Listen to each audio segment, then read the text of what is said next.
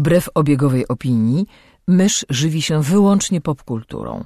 Jest zwierzęciem stadnym, które lubi dzielić się tym, co znajdzie ze światem. Jej naturalnym sposobem komunikacji jest przerywany śmiechem słowotok.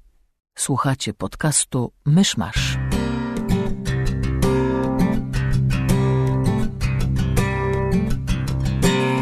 Gospodarzami podcastu Myszmasz są Krzysiek Cera, redaktor portalu Avalon. Kamil Borek ze studia Kobart. i Mysz, autorka bloga Mysza Mówi. Drodzy słuchacze, jest poniedziałek 27 marca 2017 roku, urodziny Kevina J. Andersona i Quentina Tarantino. Zapraszam do 177 odcinka podcastu Myszmasz. Tak, w ramach e, gościa witamy e, sąsiada, który wierci za ścianą. Być może jest to słychać. Hmm, pewnie nie. My zawsze jesteśmy przeczuleni na te wszystkie psy, samoloty i w ogóle ja potem odsłuchuję te odcinki i wcale tego nie słychać. E, jak słyszycie, Krzysio wrócił z śmigania po szwarca, szwajcarskich stokach. Austriacy. Austriackich. Fair enough. Grüß Gott. E, wrócił w jednym kawałku. E, w związku z tym wracamy do naszego normalnego składu i tradycyjnie już, czy mamy jakieś newsy popkulturowe, co, czy coś nam wpadło w oko. Wiertarka. Wiertarka nie powinna wpadać w oko, to niebezpieczne. Nie, to nie odcinek Happy Tree Friends. Ja mam mikronewsa, ale nawet nie wiem, bo narzekałem jakiś czas temu na zapowiedzi komiksów o mutantach, że Marvel robi im e, rezurekcję, przez X oczywiście, e, i że zapowiedział tam 7 nowych serii, plus do tego e, All New Wolverine i Old Man Logan mają być kontynuowane, więc to będzie już 9 serii w linii i, i to już się pomału robi za dużo, a właśnie ogłosili, że y, dziesiątą, bo widzisz, bo mówiłem wtedy, że będzie X-Men Gold i X-Men Blue, prawda, bo, bo lata 90. są na czasie, najwyraźniej. E, aczkolwiek każdy, kto obejrzał X-Men Apokalips wie, że nie powinny być. W każdym razie. E, i, I myślisz sobie, no, no jest Blue i Gold, to są te dwa zespoły, no to masz wszystkich X-Menów, których możesz potrzebować. A właśnie ogłosili, że będzie też Astonishing X-Men w seria bodajże trzecia czy czwarta pod tym tytułem. I, i, i, i po co? To, to, jest, to jest moje główne. Głos pełen rezygnacji. Why? No bo- Why? No bo przez ostatni rok, okej, komiks o mutantach przez ostatni rok All New Wolverine jest super.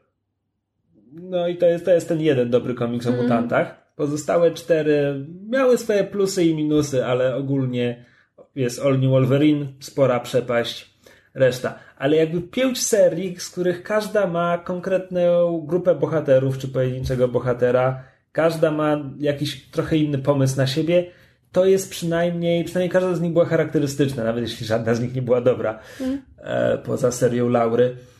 E, No a teraz będzie 10 tych serii i jasne, niby te grupy są w miarę osobne, no ale w tym momencie już jakby różnica między X-Men Gold i Astonishing X-Men to, no nie wiem, no parę, parę postaci będzie innych, ale koncepcyjnie to zasadniczo obie są, no, no wiecie, no tą główną grupą X-Men. Obie, jak to obie? No, no, no, no obie. Mają ich tyle, że mogą sobie na to pozwolić. Znaczy ja przede wszystkim, przede Cała, wszystkim... cała galia zajęta jest przez mutantów. Nie. No przede wszystkim mnie to razi, bo wcześniej, zanim tak ograniczyli tę linię tylko do pięciu komiksów, to wcześniej była ogromna nawałnica tych tytułów i to do tego stopnia, że były chyba cztery miesięczniki, każdy o grupie mutantów, którzy siedzą w instytucie, czasami zajmują się uczniami, a czasami wyskakują i mają przygodę. Jakby koncepcyjnie to było cztery razy to samo. A jednocześnie żadna z tych serii nie była taką główną, w sensie w żadnej z nich nie działy się ważne rzeczy, na które te pozostałe trzy mogłyby reagować. Żadna nie ciągnęła tego wszystkiego w jakimś kierunku, tylko po prostu wszystkie cztery serie tkwiły bez kierunku. I, i to była straszna no wada, to był po prostu zapychacze. Marvel wydawał takie zapychacze. A, a w tym momencie ich linia wydawnicza jest, jest, jest dużo komiksów, które są kompletnie nie dla mnie i poczytuję to jako plus, bo są jakby, są dla innych. Mnie nie interesuje, nie wiem, Squirrel Girl, nie interesuje mnie Moon Girl and the Devil Dinosaur, ale one są jakby bardzo odmienne od, od że tak powiem, typowego superhero, więc Marvel ewidentnie próbuje celować w, wiesz, w różne gusta odbiorców i tak dalej. I gdyby ta rozrośnięta linia X-Menów była równie zróżnicowana, to okej. Okay. Na razie mamy do czynienia tylko z zapowiedziami, więc trudno coś konkretnie powiedzieć, ale te zapowiedzi nie wskazują, żeby ta linia miała być zróżnicowana. No, więc to jest taki news, żebym mógł sobie ponarzekać na Marvela. Um, to z newsów popkulturowych, ale troszeczkę nietypowych, to znaczy rzadko się zapuszczamy w tę dziedzinę mimo wszystko. Um, pojawiła się e, obsada musicalu Wiedźmin. A tak, słyszałem, że ktoś gra płotkę. Tak, który we wrześniu e, będzie miał swoją premierę w Teatrze Muzycznym w Gdyni. Czekaj, a gra przód płotki czy tył płotki? Um, jest tylko jedna osoba Właśnie. obsadzona w roli płotki, w związku z tym. Prawdopodobnie gra paszczek płotki. E... Albo głos w sensie Z, zauroczyły mnie komentarze w internecie, gdzie pierwszy komentarz to jest, czy płotka będzie miała piosenkę? Niech płotka ma piosenkę. Drugi komentarz, niech ją śpiewa stojąc na dachu. Trzeci było, niech ją gra Wojciech Mam. Tak. E, tak. E, nie, nie przytoczę tutaj żadnych nazwisk, ponieważ e, nie chcę, nie chcę nic przekręcić, a przyznaję bez bicia, że nie znam polskiej sceny, że tak powiem, wokalno-aktorskiej na tyle dobrze, żeby kojarzyć wszystkich e, obsadzonych tamże. Natomiast zainteresowało mnie to, to ogłoszenie obsady z tego względu, że Um, wcześniej jakoś miałam wrażenie, że mimo wszystko niewiele się o tym musicalu mówi. Bardzo wiele osób teraz, jak, jak wyszedł ten, ten casting, to w ogóle um, było zdziwionych, że coś takiego powstaje. Bo rzeczywiście jakby rok czy półtora roku temu obiegła. E, Dawniej, jakby pierwsza informacja, że robią muzykal o Wiedźminie, to tak ze dwa lata temu. Tak? No właśnie ja nie byłam pewna, ale wiem, że właśnie jakiś kawałek, kawałek czasu temu. Um, I wtedy oczywiście pojawiły się śmichy, chichy, że będziemy mieli powtórkę z filmu. Ja bardzo za tę produkcję trzymam kciuki, co nie zmienia faktu, że różnie to może wyjść. Natomiast obsada jest ciekawa z tego względu, że na podstawie postaci, e, które zostały obsadzone, możemy wywnioskować, o czym prawdopodobnie będzie musical. Ale to jakby już wcześniej, e, kiedy jeszcze były castingi, to w informacjach do castingu była na przykład melodia piosenki bez, bez tekstu, ale mm. było powiedziane, że to jest pieśń Jeża. Więc jakby już z tego wiesz, było wiadomo, ja że chodzi o właśnie. Do mnie takie informacje nie docierały. To jest o opowiadanie pierwszy... o, o Jeżu i Cyrylli i tam nie pamiętam co jeszcze, ale coś jeszcze. Znaczy, będzie. W obsadzie są jakby kluczowe postacie, po których można się domyślić, co, co będzie. No to jest e, królowa Kalante i jej dwór, czyli będziemy mieli opowiadanie kwestia ceny. Jak Geralt przyjeżdża i odczarowuje właśnie Jerzy z Erlenwaldu i poznaje Kalantę i Pawettę, czyli mamy rodziców Pawette, Ciri.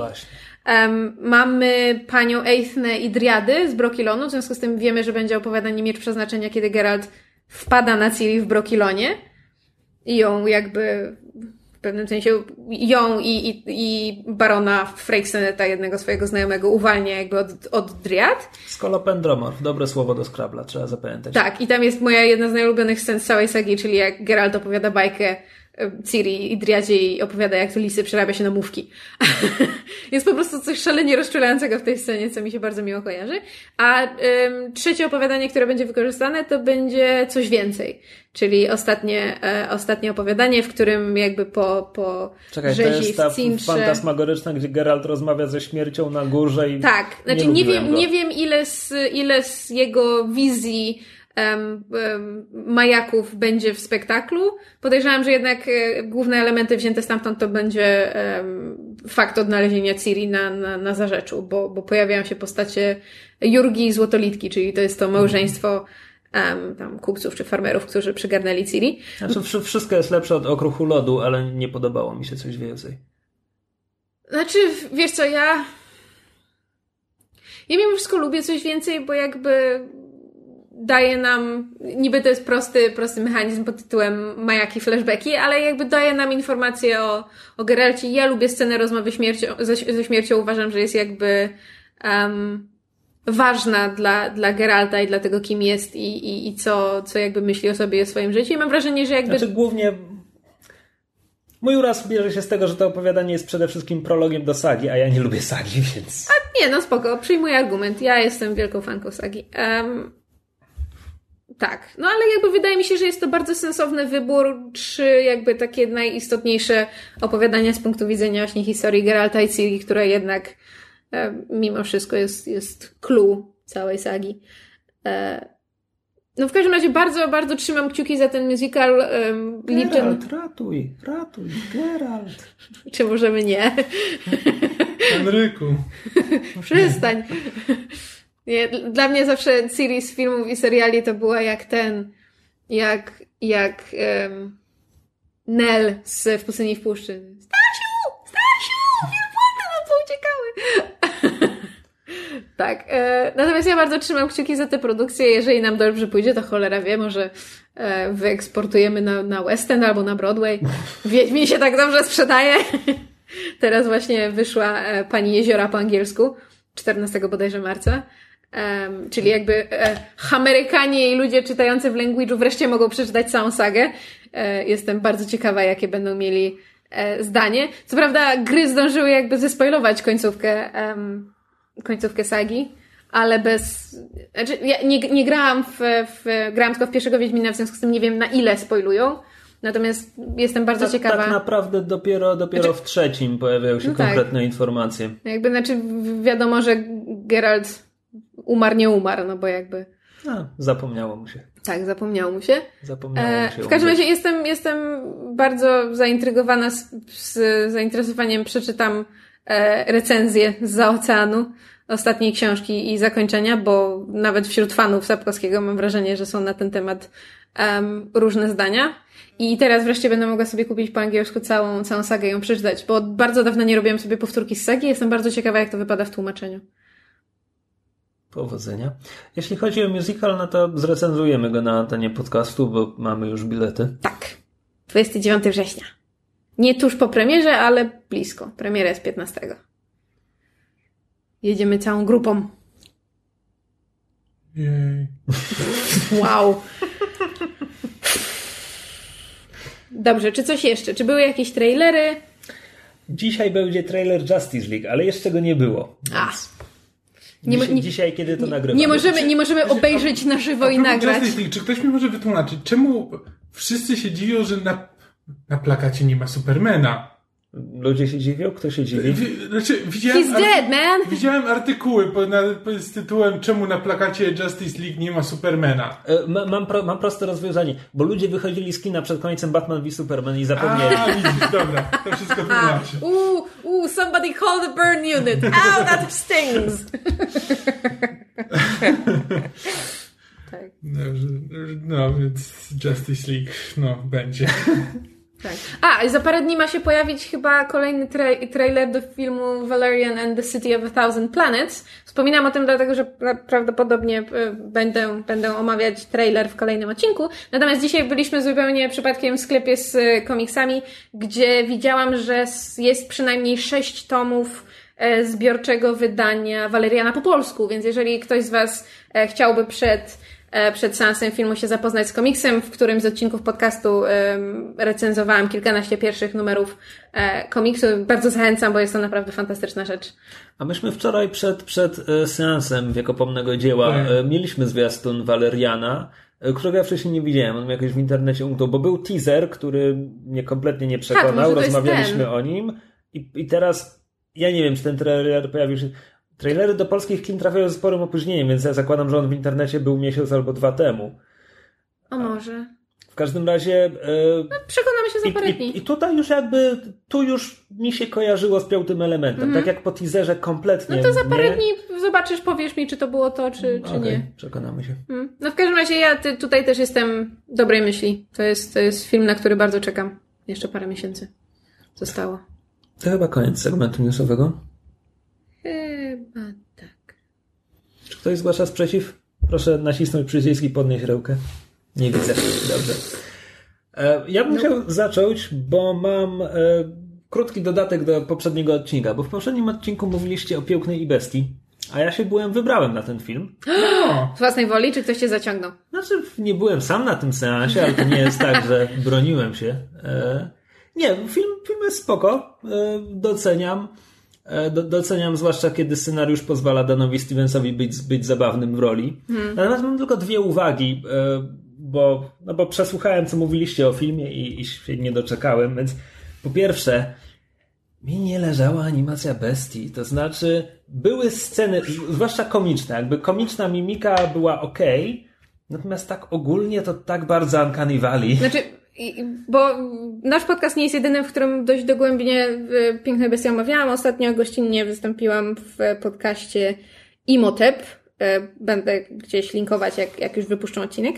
Em, I tam mieliśmy całą rozmowę właśnie na temat Pięknej Bestii i w ogóle tych em, live action adaptacji Disneya. I właśnie tam rozmawialiśmy na temat tego, że jakby pomijając te kilka dosłownie takich momentów, gdzie, gdzie spod mimiki bestii wychodził Dan Stevens i było to absolutnie cudowne, bo widać były jego, e, jego miny. Tak właśnie przez większość czasu ta animacja bestii była bardzo nierówna. Były takie momenty, gdzie jakby na przykład em, w scenie tańca tego jakby przy, przy Tale as Old as Time, Ba- bardziej od sceny tańca mi scena piosenki bestii nie pasowała, bo on był tak zanimowany, że on nie mógł otworzyć pyszczka, żeby wyciągać te Mm. Znaczy, co, ja akurat, akurat tam nie zwracałam uwagi, bo bardziej słuchałam, co śpiewa, bo to jest nowy utwór, a poza tym bardzo, bardzo mi się podobało. Znaczy tak bardzo, jak uważam, że w ogóle dodanie nowych piosenek nie było najlepszym pomysłem, ale ta jest akurat spoko.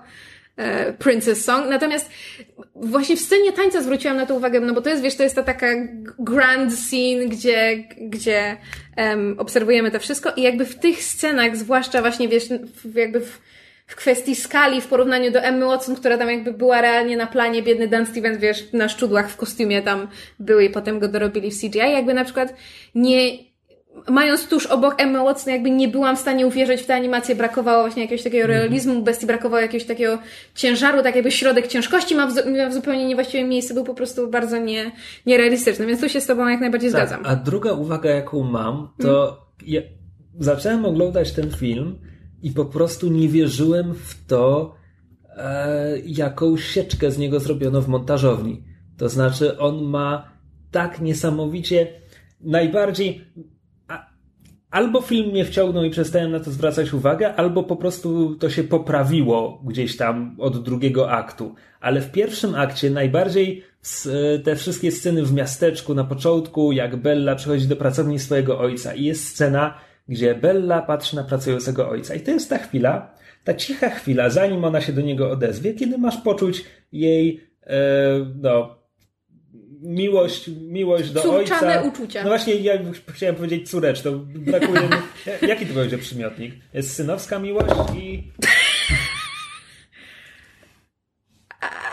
Język polski jest aż tak ubogi, że nie mamy przymiotnika od córki. Nie, no musi być. Córko, nie córkowa, córeczkowa, Surewska. na pewno córewska. Ona go Curewsko kocha. W każdym razie to jest, to jest ta scena, gdzie masz objąć ich spojrzeniem razem i, i poczuć tę miłość. I ja nie mogę, jak to jest zmontowane. To jest, to jest dwie sekundy na twarz Belli, dwie sekundy na tatusia, dwie sekundy na twarz Belli, sekunda na tatusia, sekunda cięcie, wstawka na detal, kiedy o, na jego dłoń, kiedy bierze jakiś trybik, potem jest znowu sekunda na Belę. To była jakaś świeczka kompletna. Ja po prostu to wszystko powinno być jedną sceną, bez żadnego cięcia, gdzie ona po prostu stoi w drzwiach i patrzy, jak on pracuje, a zrobili z tego jakiś. Ja nie wiem, co to było. Znaczy, wiesz co, ja, w filmie było jeszcze kilka takich, takich momentów, gdzie właśnie miałam wrażenie, ja że, prostu wiesz, że czegoś początek, zabrakło. Ja, ja zacząłem w głowie liczyć sekundy od początku każdego kolejnego ujęcia i to dosłownie było druga, trzecia sekunda cięcie. Jakieś masakra. Mm. Znaczy, akurat na, na to nie zwróciłam uwagi, natomiast jakby miałam wrażenie, że tam w paru miejscach Potem, potem chyba się uspokoiło. Nie wiem, czy to była kwestia scenariusza, czy właśnie montażysty, czy reżysera, ale na przykład i w, w finałowej walce jest, widzimy LeFou, który jakby w, e, nie wiem, czy możemy to uznać za spoiler, w pewnym momencie jakby przechodzi na stronę mebli, w przeciwieństwie do animacji, tutaj jakby staje po tej, nazwijmy to, właściwej stronie. I myślałby kto, że w związku z, tym on dalej będzie brał udział w tej walce, więc kiedy oni się zaczną potem zamieniać w meble, kiedy prawda, ta, ta klątwa się dopełnia, to on gdzieś tam będzie, albo będzie pokazany, jak ewentualnie ucieka z, wieśnia- z resztą wieśniaków z zamku.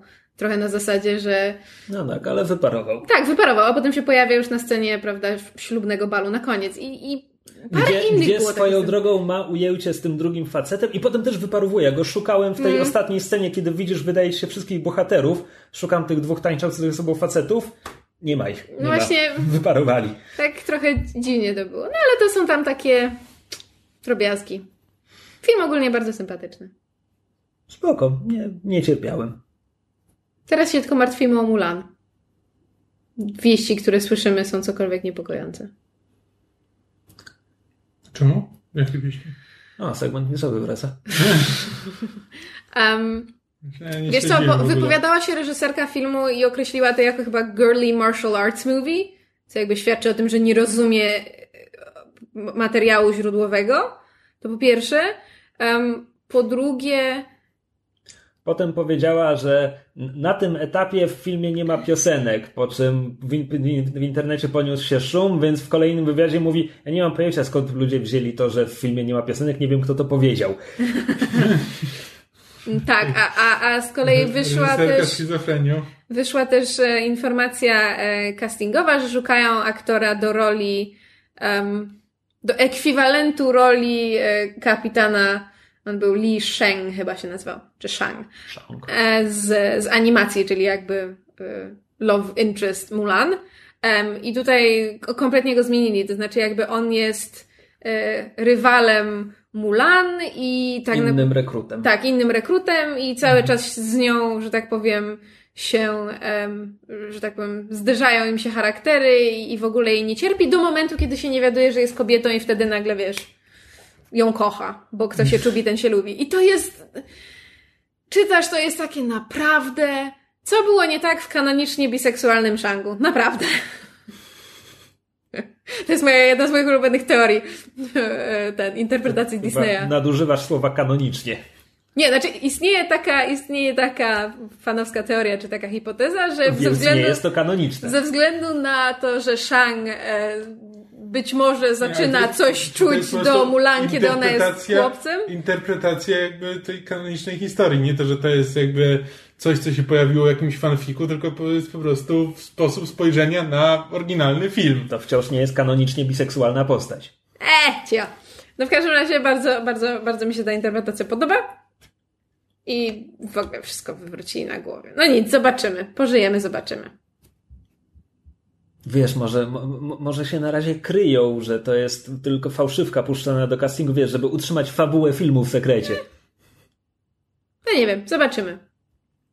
Mulan i Aladdin są chyba następne. Ciekawe tego Aladyna. Mm. Robił Aladyna aktorskiego? Tak. A Guy Ritchie robi Aladyna aktorskiego, tak? Mówiliśmy Taka, taka kiedyś. była ostatnia, tak, ostatnia informacja. Miejmy nadzieję, że nic się po drodze nie zmieni. Co prawda, ja się pewnie nigdy nie doczekam swojej ten live action ekranizacji Miecza w kamieniu. Z drugiej strony Guy Ritchie nakręcił właśnie Króla Artura, so I'm gonna take that. Be happy with that. Obejrzałbym live action Atlantydę. Dokładnie to samo powiedziałam na, na, w tamtym podcaście. Że, że to jest po prostu, to jest ekranizacja, która mogłaby... Albo ten, Planetę Skarbów. To, to był drugi film, tak. Mm, przeżyję bez. Ale nie, właśnie Atlantyda to byłby, to byłby ten film, bo jakby on jest. Po prostu miałbyś okazję, żeby zrobić em, współczesne ujęcie kina nowej przygody z elementami fantazji, troszeczkę science fiction, jakiegoś takiego, może nie steampunku, ale takiego właśnie fantasy punku. No, Tak, At- technologia. Atlantyda to już, to już diesel tank, ten O, podwodny i tak dalej. No, ale tak, to jest film, który, który bym zobaczyła, tylko on miał, widzisz, je, częścią jego uroku była bardzo specyficzna warstwa estetyczna, moim zdaniem. Jakby ten design wzorowany na Minioli, to, to była część jego uroku i nie wiem, jakby to dało radę odwzorować w wersji live action. Za to kto jakiś... Dajesz, dajesz to Guillermo del Toro, on sobie poradzi. No bo już to zrobił z Hellboyem razem. Znaczy, zrobił to. Hellboye są filmami przede wszystkim del Toro, No tak, ale z, Noli z gdzieś właśnie, właśnie jakiś taki wizjoner, nazwijmy to, musiałby się za to wziąć, ale tak, to byłby film, który bym chętnie obejrzała, zresztą Planeta Skarbów też. Cii, Nie mów słowa wizjoner. Jak powiesz wizjoner głośno trzy razy, to przychodzi Zack Snyder. Wizjoner. Teraz go trzeci raz. Beetlejuice. E, Nie, że, to jest za, za każdym razem, kiedy powiesz trzy razy wizjoner, to Zack Snyder dostaje do reżyserowania jakąś adaptację twoje- dzieła z dzieciństwa. O, ja nie wiem, czy 300 albo Watchmeni to dzieło z mojego dzieciństwa. Nie wiem. ale im częściej to mówisz, tym większe masz szanse, że się to za coś weźmie, nie? Nie, a nie, dobrze, to ja pomyliłem z ten, ze słowami solidny rzemieślnik. Wtedy Michael Bay dostaje adaptację czegoś z dzieciństwa. Ojej. Ojej. Nieważne. E, Zmieniając temat, to ja przeczytałem dwie książki. Nie wiem, czy chcecie posłuchać o książkach, których słuchałem? Nie, Czytałem? moving on. pas. Nie zadawaj pytań, na które nie chcesz usłyszeć odpowiedzi. Aha. Aha. To co przeczytałeś, Krzysiu? Przeczytałem dwie bardzo różne książki. A To pier- zacznij od tej drugiej.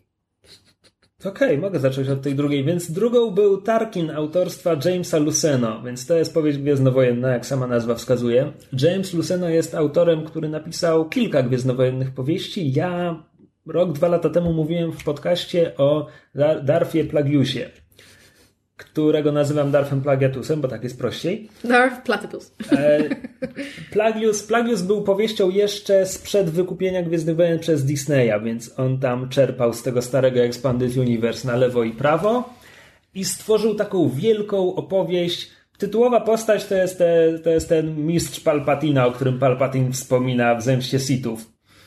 E, I, I ta powieść rozgrywa się na przełomie, nie wiem, chyba 30 lat i to jest historia głównie tego, tego mistrza Palpatina, ale też samego Palpatina, więc mamy na przykład ich pierwsze spotkanie, kiedy, kiedy Palpatin jest jeszcze młodym chłopakiem na Nabu, który nie wie, co chce ze sobą zrobić. E, Sure. i, I obserwujemy, nie, ale to było właśnie tam fajne, bo obserwowaliśmy, jak, jak on e, dostaje się pod wpływ tego, tego swojego przyszłego mistrza, jak on go kształtuje, e, jak Palpatina zżera ambicja. E, więc to była, to była książka, przede wszystkim to była książka o relacji tych dwóch, a poza tym, czy przede wszystkim, właśnie trudno powiedzieć, co było ważniejsze, e, to była książka o wielkim planie, piszemy przez wielkie W i wielkie P, czyli tym, tym planie Sithów, jak zniszczyć Jedi. To jest to, co Palpatine dokańcza w prequelach. Co, jakby ja zawsze mówię o prequelach, że Lucas miał dobre pomysły, ale nie potrafił z nimi nic zrobić. Więc jakby sam pomysł, że Palpatine steruje oboma stronami wojny, w którą wciąga Jedi i w ogóle, to jest świetny pomysł. W filmach nic z tego nie wynika, ale to jest świetny pomysł. A właśnie e, wziął to na warsztat, na warsztat Luceno i, i napisał całą powieść o tym. I to jest, to jest po prostu świetna powieść. Znaczy, mm, w ramach, wiesz, gatunkowego, gwiezdnowojennego o, o kosmicznych czarodziejach, ale czytało mi się to świetnie. W związku z czym moje wymagania względem Tarkina były dość wysokie. E, I teraz tak, Tarkin jest już w nowym kanonie. E, Luceno lubi czerpać z innych źródeł i w tym momencie był dość ograniczony w tym względzie, no bo wywalono stary, stare Expanded Universe. Tarkin to jest, to jest y, Co? Gubernator Tarkin, ten, który zażął za gwiazdą śmierci. Peter Cushing. Tak. Dobrze. E, W związku z czym, jeśli chodzi o nawiązania do jakichś innych dzieł, no to są nawiązania do tego, ten, do serialu Clone Wars, tego komputerowo ani- animowanego, bo ten jest kanoniczny w przeciwieństwie do tego Tartakowskiego. I w zasadzie tylko tyle. Pomysł na samą powieść jest mniej więcej podobny jak na Plagiusa, to znaczy jest jakaś intryga na pierwszym planie, ale poza tym co chwila mamy retrospekcję, poznajemy, e, poznajemy Tarkina, kiedy był nastolatkiem na swojej rodzinnej planecie i co tam robił, jak, jak ta planeta go ukształtowała. Potem są też, znaczy, mówię potem, ale to jest tak trochę przemieszane, to nie, to nie idzie linearnie. E, Są też retrospekcje, kiedy jest tam, nie wiem, pilotem w akademii, albo jakaś jego pierwsza pozycja jako dowódca i co wtedy robił. To jest pomysł na powieść. Plus, tak jak Plagius był o relacji e, Plagiusa i Palpatina, tak Tarkin jest o relacji Tarkina i Vadera. Z, z Palpatinem gdzieś w tle, ale gdzieś tam jeszcze jest. Problemy em, pojawiają się w momencie, kiedy przyjrzymy się, no cóż, od czego by tu zacząć, każdemu z tych aspektów. No bo na przykład, jeśli przyjrzysz się intryzę, to polega to na tym, że jest grupka buntowników, jeszcze nie rebeliantów, bo rebelii oficjalnie nie ma, ale jest tam jakaś grupka buntowników, weteranów, która ma skomplikowany plan. To jest technicznie rzecz biorąc spoiler, ale ta książka jest sprzed dwóch czy trzech lat, więc e, który pod koniec pierwszego aktu prowadzi do tego, że oni kradną prywatną korwetę Tarkina, która jest super nowoczesna i w ogóle fiub ma generator pola maskującego i w ogóle. I używają tej super ździu korwety, żeby atakować imperialne instalacje. I Przepraszam, czy to się naprawdę nazywa korweta, czy ty to... korweta to jest typ statku. A, nie, bo to jest tym samochodu ja zgłupiałam. Um, i, i, i, i, co? I Tarkin y, rusza za nimi w pogoń i Vader mu pomaga. I to jest w zasadzie wszystko. Czyli Znaczy, robią za to jest- kosmicznych hyclów. No właśnie, moje problemy z tą książką są wielorakie. Więc jeśli chodzi o główną intrygę, to to jest wszystko. Jakby ostatecznie okazuje się, że tym buntownikom pomagał ktoś wysoko postawiony wewnątrz imperium, więc tam niby jest jakaś, wiesz, intryga większa.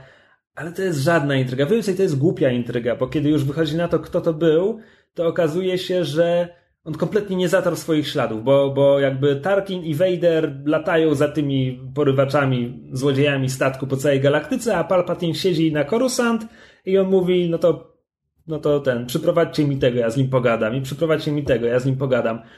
I intryga polega na tym, że tam ktoś z imperialnego wywiadu za- zaplanował to wszystko. W pierwszym akcie Tarkin e, bada jakiś tam. Znaleziono jak, jakąś tam skrytkę broni z czasów wojen klonów i Tarkin tam leci, żeby ją sprawdzić. Czemu Tarkin tam leci osobiście? No, nieważne, ale leci razem z Vaderem. I tam się okazuje, że to jest wszystko wybieg, żeby właśnie w tym czasie ta grupa złodziei mog- mogła mu zajumać statek.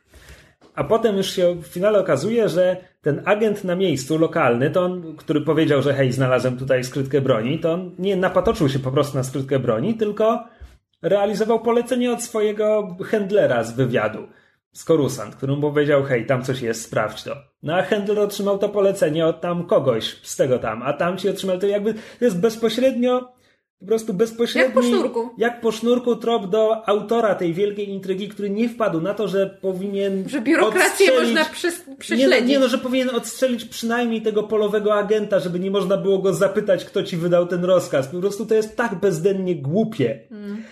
Problem pierwszy. Problem drugi.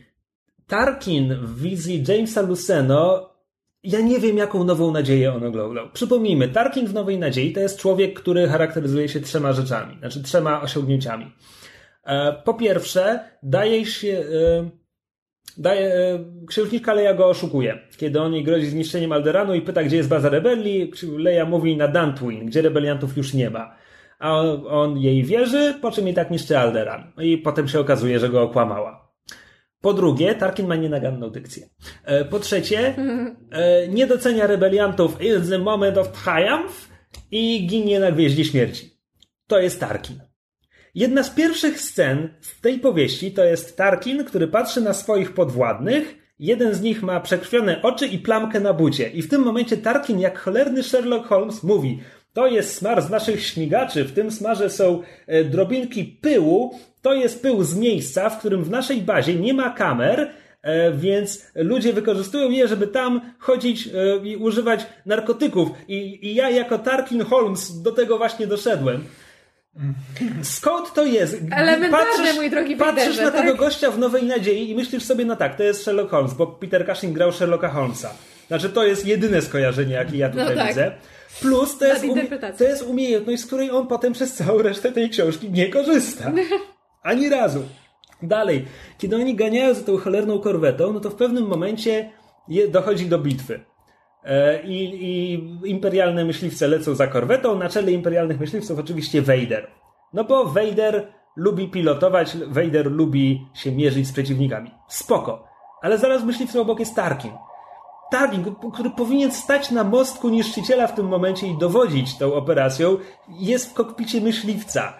Z jakiegoś powodu. Z jakiegoś nie dającego się odcyfrować powodu Vader needed a wingman. w ogóle, znaczy, zresztą, zresztą to jest tylko, że tak powiem, przykład ogólnego problemu ze skalą tej powieści. Bo to jest, Tarkin w tym momencie jest mofem, jednym z 20 imperialnych mofów. To oznacza, że bezpośrednio nadzoruje jedną dwudziestą e, terytorium imperium, plus jest w tym momencie już ogólnym nadzorcą budowy Gwiazdy Śmierci. Więc on naprawdę ma mnóstwo ważniejszych rzeczy do roboty niż osobiście ganiać za tą bandą frajerów. I w momencie, kiedy piszesz powieść pod tytułem Tarkin, to będzie jedyna książka, gdzie Tarkin jest głównym bohaterem. Nie oszukujmy się, no nawet, nawet Disney nie wyciśnie z Gwiezdnych Wojen, wiesz, więcej. I, I masz tę jedyną okazję być tą jedyną osobą, która napisze powieść, której głównym bohaterem będzie Tarkin. I co jest najciekawszym epizodem z jego życia, o którym piszesz powieść? To, że kiedyś z Wejderem ganiał za ludźmi, którzy ukradli mu statek? Robisz gwiezdnowojenne stary, gdzie moja bryka? To jest... po prostu ja tak To bym bardzo, obejrzał. tak bardzo nie ogarniam tej książki. Takie Fear and Loathing in Las Vegas, tylko z Vaderem i Starkinem.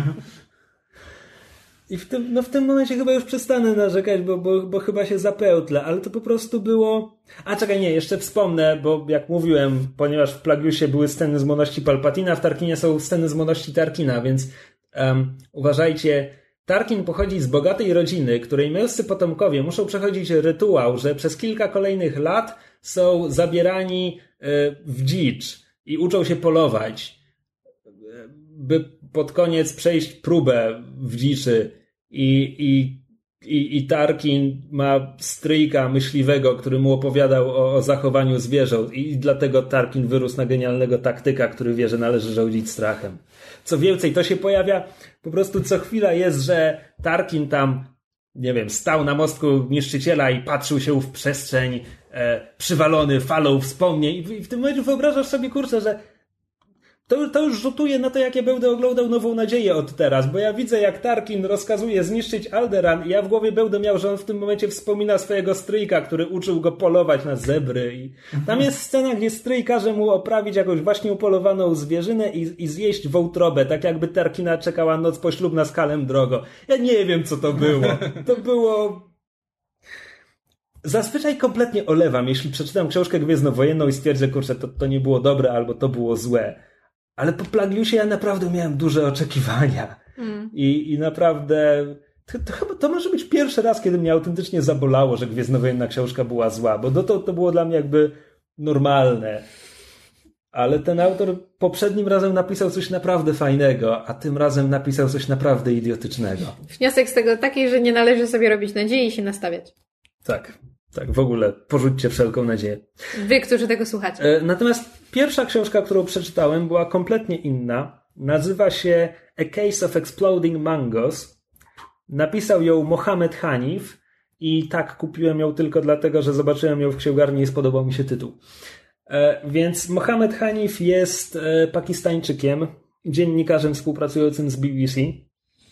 Powieść A Case of Exploding Mangos, która swoją drogą nie ukazała się na rynku polskim, z tego co wiem, Powieść jest w miarę humorystyczną historią ostatnich dni, tygodni z życia, e, się nazywa? Mohameda Zii ul Haq, e, który był dyktatorem Pakistanu, e, postacią historyczną zresztą, i zginął w katastrofie lotniczej w 1988. W nigdy, nigdy do końca niewyjaśnionej katastrofie lotniczej.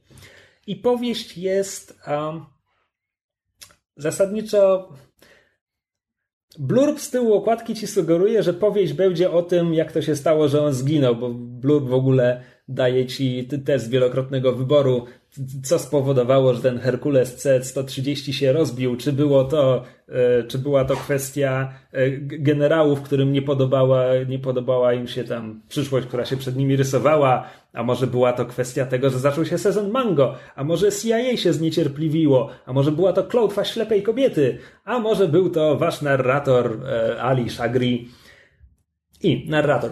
Powieść ma dwa wątki. Jed, w jednym mamy głównego bohatera mm, Shagriego, który jest y, mm, jakimś tam podoficerem w pakistańskiej armii, y, synem, synem e, pułkownika, jakby takim dzieciakiem, który, który był w szkole z internatem, a potem mieszkał w bazach wojskowych i w ogóle jakby wojsko jest całym jego życiem. To jest, to jest wszystko, co on zna.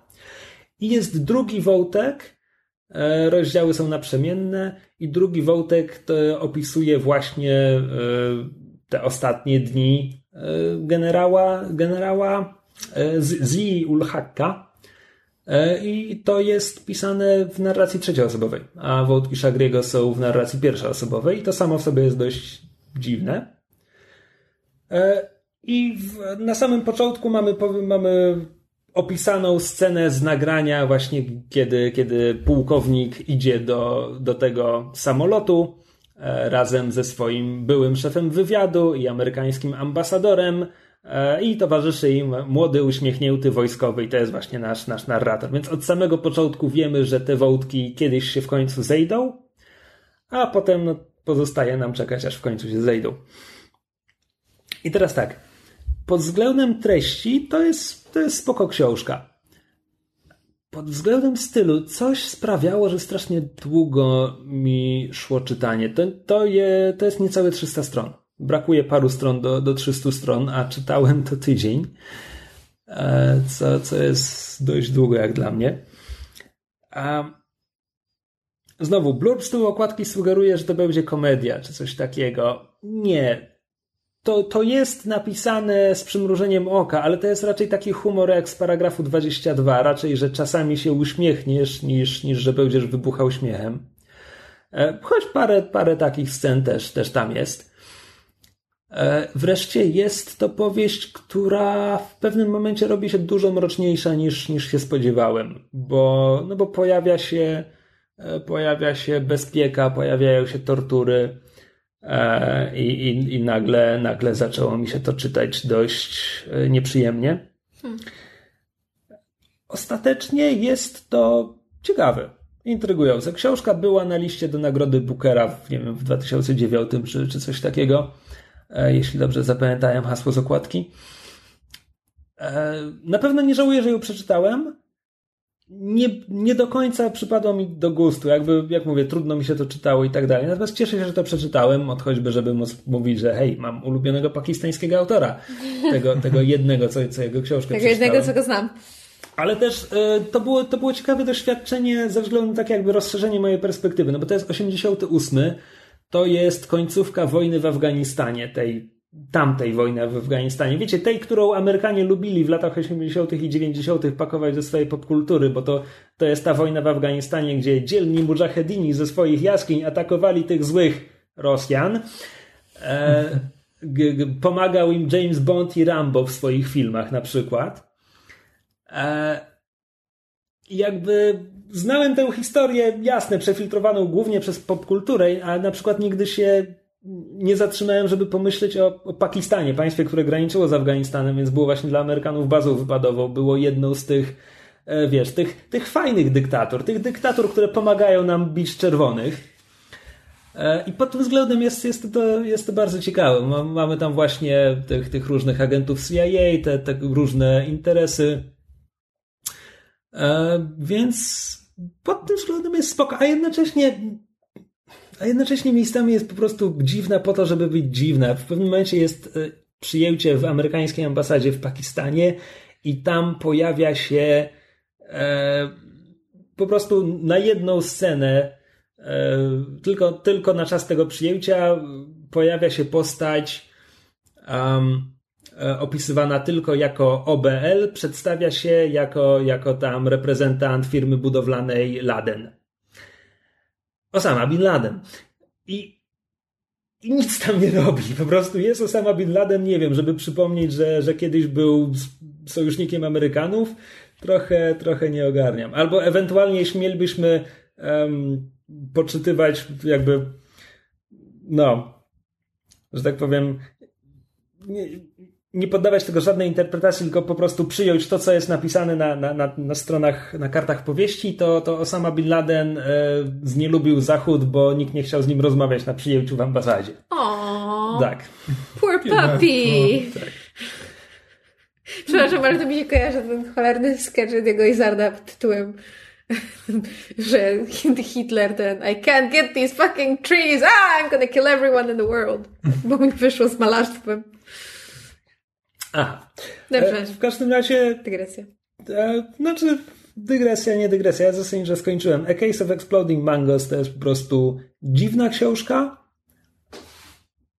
Polecam spróbować, bo Anu, Anusz przypadnie wam do gustu bardziej niż mnie, a, a to, na, to nie jest tak, że mi się nie podobała, tylko po prostu ja zostałem z wrażeniem, że była dziwna, okej, okay, nie do końca mi pasowała, ale, ale na pewno, na pewno ten. Cieszę się, że ją przeczytałem. Tak jak mówiłem, nie ma polskiego wydania, ale, ale myślę, że możemy jakoś, jakieś elektroniczne wydanie. Wtedy łatwo byłoby. Nie wiem, co się stało. Aparat gałbowy zawiódł. Zatrzymajcie. Somebody stop me! Aha. E, dobrze, to może zanim przejdziemy do filmu, na którym byliście w kinie, to w temacie książek ja jeszcze wspomnę o dwóch e, powieściach tej samej autorki, e, które ostatnio przeczytałam. No proszę, jaki oczytany odcinek tam wyjdzie. No nie? Um, mam wrażenie, że mogłam już wspominać o tej e, autorce, Rosamund Hodge, która pisze em, głównie, znaczy ja z jej, z jej powieści e, przeczytałam głównie retellingi i mam wrażenie, że to jest chyba jedyne, co do tej pory napisała. Em, pierwszy to było Cruel Beauty, retelling Pięknej Bestii. E, potem w tym samym niejako uniwersum napisała krótką nowelkę e, pod tytułem Gilded Ashes o Kopciuszku. Pozłacane popioły? Tak. Okej. Um, a potem jakby zupełnie, zupełnie niezależnie, w sensie nie w tym samym uniwersum, wyszła książka e, Crimson Bound, a teraz niedawno Bright Fire Cold Ale to też... Smoke. Przepraszam, ale to chyba. też są retellingi? Tak. Um, Czego? Już mówię, Crimson Bound, jak sama nazwa wskazuje, jest retellingiem Czerwonego Kapturka. Pośrednio. A z kolei Bright, nie, to jest Bright Smoke Cold Fire chyba się nazywa. Jest ciekawe, bo nie jest retellingiem baśni, a przynajmniej nie tylko. Jest retellingiem Romeo i Julii.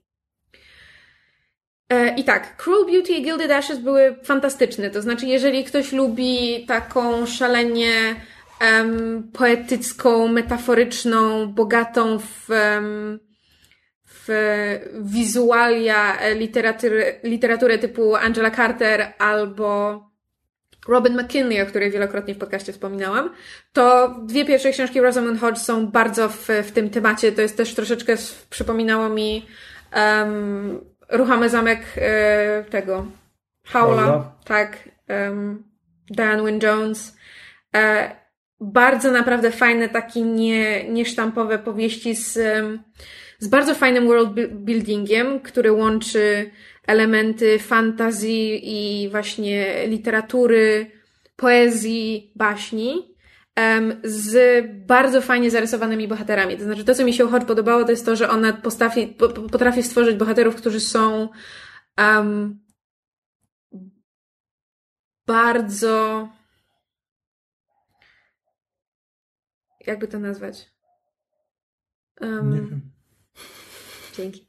Em, jakby są, są pełni wad. Jakby nie są, są, są um, nijak nie są idealni, to nie jest w żadnym stopniu Mary Sue, mimo że teoretycznie można by jej książki pociągnąć pod Young Adult Novels. Em, a mimo to, że są pełni wad i jakby są tacy właśnie nie, e, nieidealni i omylni i, i, i, i dużo można im zarzucić, to mimo wszystko żywimy do, nie, ży, ży, żywimy do nich sympatię, bo jakby stwarzają wrażenie realnych osób. I bardzo byłam zawiedziona Crimson Bound, czyli właśnie tym retellingiem e, Czerwonego Kapturka, bo tam jakby nic mi nie grało. Ani jakby próba em, e, opowiedzenia na nowo historii e, Czerwonego Kapturka połączona z e, w pewnym sensie e, elementami e, wilkołaczymi, co jest bardzo klasycznym jakby em, kierunkiem, w, żeby pociągnąć retelling Czerwonego Kapturka, e, zmieszany z takim em, troszeczkę jak, jak, jak serial Grimm, polowaniem na, na, na potwory i z elementami um, XVI czy tam XVII-wiecznej Francji, kiedy była rewolucja francuska. Rewolucja francuska? Tak. W XVIII wieku. To XVIII-wiecznej Francji. There we go. Brawo, myszu. E, Końcówka XVIII wieku. I, I jakby tam to w ogóle nie wyszło, nie, nie, nie wyszło z żadnym jakby z bohaterów, nie byłam w stanie nawiązać w, w żadnej głębszej więzi. Świat wydawał się stworzony zupełnie po łebkach. Akcja raz rwała do przodu, raz się rwała w ogóle kompletnie, albo, albo było szalenie nudno. Natomiast y, potem jakby z rozpędu właśnie przeszłam do Bright Smoke Cold Fire i tutaj byłam bardzo mile zaskoczona, dlatego że tutaj Rosamund Hodge wzięła Romeo i Julię Szekspira i zrobiła z tego fantasy post-apo zombie. Przepraszam, z Romeo i Julii? Tak, z Romeo i Julii zrobiła fantasy post-apo zombie z elementami Warm Bodies? Kind of, but not really, ale trochę. Em, z elementami wierzeń e, i wydaje mi się, że baśni hinduskich. A na pewno wzięła do swojego świata jakby system, e, system kastowy z, z Indii. I stworzyła naprawdę bardzo fajny, oryginalny świat, w którym jakby jest jedno ostatnie miasto, nazywa się Viraja, w którym um, jest to ostatnie jakby miasto żywych, bo wszędzie dookoła są, um, są revenants, są, są zombie e, i tylko tam magiczna bariera chroni miasto od, od bycia e, pochłoniętym przez zombie, a z kolei każdy, kto umrze w mieście w przeciągu tam paru dni się zamienia w zombie, chyba że zostaną odprawione konkretne rytuały i tak dalej. E, I w tym wszystkim mamy naszą, jedną z naszych głównych bohaterek, bohaterek która, której imię brzmi chyba Runacho, to się tak wymawia, bo tam jest J, więc wydaje mi się, że to się tak wymawia, która jest e, kapłanką w zakonie e, sióstr, które jakby utrzymują tę magiczną barierę, która chroni miasto. I ona jest przyjaciółką z dzieciństwa Romeo, który jest członkiem jednej z trzech głównych e, rodów mieszkających w tym mieście. A Julia z kolei jest, jest córką drugiego rodu, w pewnym sensie rywalizującego z rodem Romeo, tylko jest dość interesująco zmieniona, to znaczy jakby Julia w tej interpretacji jest jakby troszeczkę bezwolną bronią. To znaczy w świecie stworzonym przez Hodge to jest tak, że e, Ruth, tutaj oczywiście musiała zmienić nazwisko, ale basically Capuletów, ma ma w, potrafi posługiwać się taką magią, która raz tam na kilkanaście lat pozwala jedną właśnie dziewczynkę z rodu przy pomocy wytatuowanych na jej skórze magicznych słów zmienić ją w, w jakby mordercę na zlecenie, w żywą broń, która będzie chronić swój ród i mścić się za ich krzywdę. No bo kiedy myślę Romeo i Julia... Tak. I'm not saying it makes sense, it's just fun. E, no i, i oczywiście Romeo, Romeo i Julia się w sobie zakochują mimo przeciwności losu. E, Runacho jest w to wszystko zamieszana, bo ona z kolei jakby wie, że ta bariera chroniąca miasto podupada i, i magia krwi, którą jakby ofiary, które oni składają z ludzi, żeby te, te, te magię utrzymać, um, jest coraz słabsza, w związku z tym ona chce to miasto uratować. E, And then everything goes to shit i jakby postacie się bardzo specyficznie jakby przeplatają. Romeo myśli, że Julia zginęła, Julia myśli, że Romeo zginął, w związku z tym Julia zaczyna współpracować z Ronacho, żeby jej pomóc uratować miasto. Romeo z kolei zupełnie przez przypadek zaczyna współpracować z Parysem, żeby rozwikłać e, wielki tajny spisek nekromantów, którzy próbują przejąć władzę nad, nad miastem. I jakby it sounds sillier the more I talk, ale to jest naprawdę bardzo fajnie przemyślane e, i, i napisane. I jakby podziwiam chociażby to, że Hodge całkiem zręcznie te wszystkie różne wątki i elementy była w stanie, była w stanie spleść w jedną historię, która jest autentycznie ciekawa. To znaczy, tak jak Crimson Bound się męczyłam, tutaj czytałam bardzo szybko. I znowu było to, co mi się u, u Hodge podoba, czyli miałam właśnie te postacie, które są omylne i, i, i, i popełniają błędy i bywają szalenie antypatyczne, a mimo to się im kibicuje i jakby odnajduje się w nich siebie. Um, jedyny w sumie zarzut, jaki mam, to jest to, że tak jak um, Hodge była w stanie na swój sposób zreinterpretować Julię i, i też pokazać Romeo z innej strony, i tam Tybalt się też pojawia, jakby rodzice obojga naszych młodych e, zakochanych, to tam się też pojawia Parys. Parys ma w, w dramacie Szekspira bardzo niewielką rolę, bardzo niewdzięczną rolę. E, I myślę. Powiem szczerze, że go nie pamiętam, który to. Parys to jest e, ten, z który, za którego rodzice Julii chcą ją wydać. To jest ten jej absztyfikant. A. Um, I w związku z tym liczyłam na to, że Hodge będzie w stanie z niego zrobić coś, coś więcej, no bo właśnie to jest ta postać, o której praktycznie się, się nie mówi, która nie ma roli, której rolę można by rozszerzyć, mo można by mu w ogóle nadać jakiś charakter. I w sumie nic z tego nie wyszło. On jest równie pozbawiony charakteru jak, jak u Szekspira, mimo że odgrywa tutaj fabularnie większą rolę, to tak naprawdę jest popychadłem pozostałych bohaterów. I to, co też mi się bardzo podobało, to jest to, że, że ze względu na to, że właśnie to miasto umiera i ci wszyscy ludzie powoli umierają i, i w pewnym sensie to jest koniec świata, tylko nie wszyscy sobie zdają z tego sprawę, oprócz Runaho. Um, mamy tutaj bardzo dużo właśnie takich, um, bardzo dużo elementów religijnych, ponieważ jakby każdy ród w tym mieście ma inne, inne, troszeczkę inne wierzenia związane ze śmiercią i właśnie z tymi zombie i z nekromancją i z całą magią, która w tym mieście jest. I w związku z tym mamy bardzo dużo takich rozważań bohaterów właśnie na temat istoty śmierci, istoty wiary, tego, co się dzieje po śmierci, czy coś się dzieje. I wydaje mi się, że w, zwłaszcza w ujęciu jakby Young Adult Novel jest to bardzo fajnie e, poprowadzone. Nie daje ci żadnych konkretnych odpowiedzi, co jest jakby właściwym, e, właściwą wiarą, czy niewłaściwą wiarą. Natomiast trochę tak jak Świat Zofii jest fajną książką, którą można młodzieży podepchnąć, żeby zaczęli sobie zadawać pewne trochę głębsze pytania na temat, nie wiem, istoty życia, czy właśnie istoty człowieka i w ogóle. Młodzież. Tylko dzięki temu zdałem egzamin z filozofii na pierwszym roku dziennikarstwa. No widzisz. E, to, to tak myślę, że to jest bardzo fajna forma, żeby przemycić tego typu pytania w, w sumie w gatunku, czy w książce, po której bym się tego w ogóle nie spodziewała. I jedyna rzecz, o którą mam straszny żal, oprócz tego Parysa, którego można było rzeczywiście lepiej napisać, to jest to, że ja dopiero, um, to jest to, że jakby byłam zdziwiona tym, jak rozwijała się fabuła, bo jakby na początku mamy um, dość, dość powolną tę te, te, fabułę, bo poznajemy naszych bohaterów, y, mamy tam ten e, world building i ekspozycję, musimy się dowiedzieć, jak to wszystko działa, a potem z kolei akcja bardzo, bardzo przyspiesza, i potem się właściwie nie kończy, to znaczy jakby jest taki, nawet nie tyle cliffhanger, ile to wszystko się tak, tak, tak trochę jak, jak, jak taki, nie wiem jak to powiedzieć, glitter bomb. że po prostu, wiesz, że to ci wybucha, że widzisz te wszystkie fajerwerki i po czym to tak opada i właściwie nie bardzo, nie bardzo wiesz co, coś z tym robić, bo jakby nie ma z tego żadnych wniosków. I, i, książka się tak naprawdę nie kończy, tylko jest po prostu takie zawieszenie. I ja dopiero potem wchodząc w internet się zorientowałam, że to jest pierwszy tom, że będzie dalej, że to jest część serii. Um, i, I szlak nie trafił, bo jakby do tej pory byłam przyzwyczajona, że książki horror są niezależne. Nawet Gilded Ashes, mimo że się dzieje w tym samym świecie, co, co e, Cruel Beauty, jest, jest nowelką, jakby nie jest fabularnie związane, to jest tylko to samo uniwersum. A tutaj mamy pierwszą książkę z serii, o czym ja nie wiedziałam.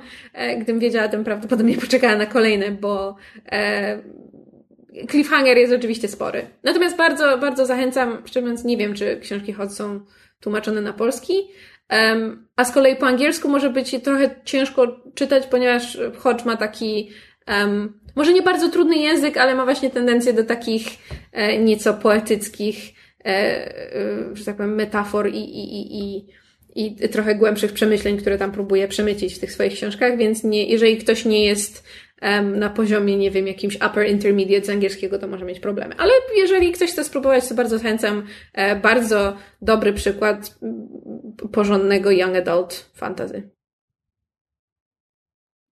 O!